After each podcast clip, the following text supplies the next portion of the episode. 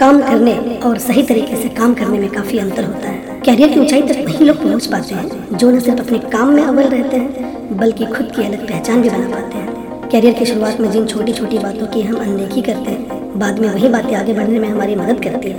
कौन सी ये बातें? आइए जाइए। जरा हटके हो आपकी पहचान।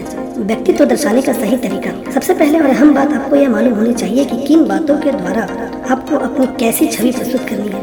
यह सवाल पूछे जाने पर कि अपने बारे में कुछ बताएँ। ज़रूरी है कि आप सबसे पहले अपने बारे में एक परिचय तैयार करें, जिसमें आपकी यूएसपी यानी सबसे अलग गुण तथा काम के प्रोफ़ाइल की जानकारी हो। साथ ही अपने निजी जीवन की जानकारी भी दें। लोग आपके वही पुरानी पढ़ाई व अनुभव की जानकारी वाले परिचय के बारे में सुनकर बोर हो जाते हैं। तो छोड़िए उस पुराने व उबाऊ तरीकों को और सबसे अलग एक ज़बरदस्त इंट्रोडक्शन देकर अपने ऑफ़िस के लोगों को प्रभावित कीजिए। दूसरों को हंसाने की कला एक ऐसा गुण है जो सभी दिलचस्प व्यक्तित्व के लोगों में होता है। इसके लिए सबसे पहले आपको खुद पर हंसने की कला को सीखना होगा। इस गुण के द्वारा आप लोकप्रिय बन सकते हैं। हर वक्त गंभीर न बने रहे। दूसरों के साथ मुस्कुराएँ और खुशियाँ बांटें।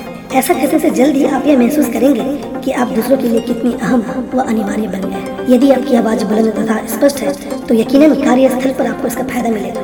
यदि आपको बहुत जल्दी जल्दी से बात करने की आदत है तो आपको सही मॉड्यूलेशन का ध्यान रखते हुए धीरे धीरे बोलने का प्रयास करना चाहिए। ज़्यादा जल्दी जल्दी बोलने की वजह से वाक्य स्पष्ट सुनाई नहीं देते। साथ ही शब्द से भाव चले जाते हैं। इसलिए जब भी आप कोई प्रेजेंटेशन दे रहे हैं तो सामान्य गति से 20 प्रतिशत कम गति से अपनी बात को कहें सहज रूप से बात करना अच्छा होता है, लेकिन बहुत धीमे से बात करने का अर्थ आत्मविश्वास की कमी को दर्शाता है। जब भी आप कभी किसी ग्रुप मीटिंग में हो तो आपकी आवाज़ इतनी बुलंद होनी चाहिए कि आप अपनी उपस्थिति दर्ज करवा सकें। लेकिन कुछ लोग की आवाज़ प्राकृतिक रूप से बहुत ऊँची होती है, और अगर आपकी आवाज़ धीमी है तो बार बार प्रयास करके तथा किसी प्रोफेशनल ट्रेनर से वॉइस कोचिंग लेकर भी आप प्रभावी तरीके से बोलना सीख सकते हैं। आजकल का कामकाजी वातावरण हाथ मिलाने व आत्मविश्वास के साथ नज़रों से नज़रें मिलाकर बात करने से ऊपर उठ चुका है। यहाँ आपकी बॉडी लैंग्वेज बहुत महत्वपूर्ण भूमिका निभाती है, क्योंकि लोग आपसे बात करने से पहले ही आपके हाव भाव के द्वारा आपके व्यक्तित्व के बारे में पता लगा लेते हैं। दरअसल हाव भाव की भाषा अपने आप में एक पूरा विज्ञान है, जिसका प्रयोग यदि सही तरीके से किया जाए तो अनुकूल परिणाम मिल सकते हैं। यदि आप चाहते हैं कि कार्यस्थल पर सब आपको महत्व दे तो सबसे पहले आपको मिलनसार बनना होगा।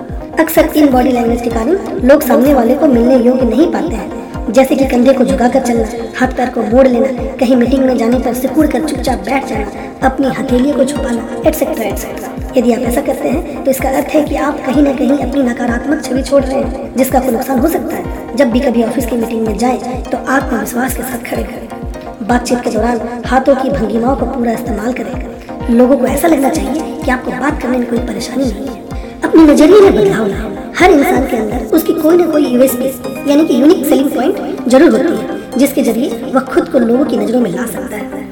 बतौर प्रोफेशनल ज़रूरी है कि आप उसे पहचाने और बनाए रखें। करियर में आप जहाँ तक जाना चाहते हैं, उसे हासिल करने में कितना समय लगेगा, आपकी तरक्की की संभावनाएँ कितनी है, आदि बातों के संदर्भ में लॉन्ग टर्म विजन बनाए। यदि आपके करियर को मजबूती देना है तो आपकी यूएसपी ही आपको असफल या सफल बनाएगी अपनी नेगेटिव सोच को विराम लगाए ऑफ़िस का माहौल दोस्ताना रखें। ऑफ़िस में कोई ऐसा काम न करे, जिससे वहाँ का माहौल खराब हो, या आपके करियर पर संकट खड़ा हो। काम का आनंद तभी आता है जब सभी के साथ आपके संबंध दोस्ताना हो। इसके लिए आप अपनी तरफ़ से पहल कर सकते हैं। आपकी खुश मिजाजी लोगों के बीच लोकप्रियता बढ़ाने का कार्य करेगी। कंपनियाँ भी ऐसे ही प्रोफेशनल को इम्पोर्टेंस देती हैं जो ऑफ़िस में वाद विवाद न कर माहौल खुशनुमा बनाए रखते हैं।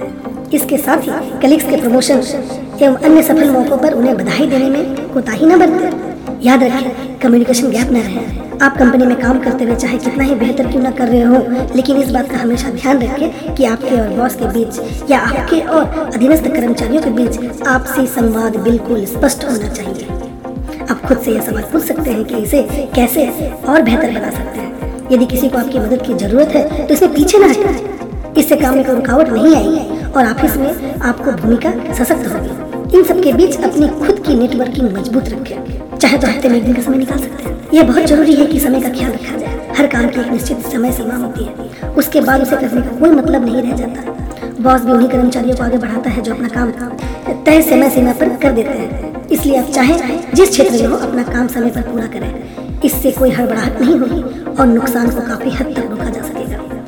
अपनी ऊर्जा को इस बात में लगाएँ कि कैसे आप अपना काम समय से कर सकेंगे। बजाय इस बात की चिंता में लगे रहें कि लोग आपके बारे में क्या सोचते हैं। और एक बहुत ही ज़रूरी बात जो कि लोग समझ नहीं पाते, वो यह है कि चुनौतियों को स्वीकार करना सीखें हम में से अधिकांश लोग जीवन में अपनी पहली नौकरी बिना अपने दीर्घकालिक लक्ष्यों को जानते हुए करते हैं। ऐसे में नौकरी के दौरान उन्हें कई तरह की चुनौतियों का सामना करना पड़ता है। मैं आपसे यही कहूँगा कि उन चुनौतियों को स्वीकार करें और फैसला लेने की आदत डालें। आप देखेंगे कि ऐसा करने से आप बहुत ही जल्द एक सक्सेसफुल प्रोफेशनल बन पाएँगे। धन्यवाद।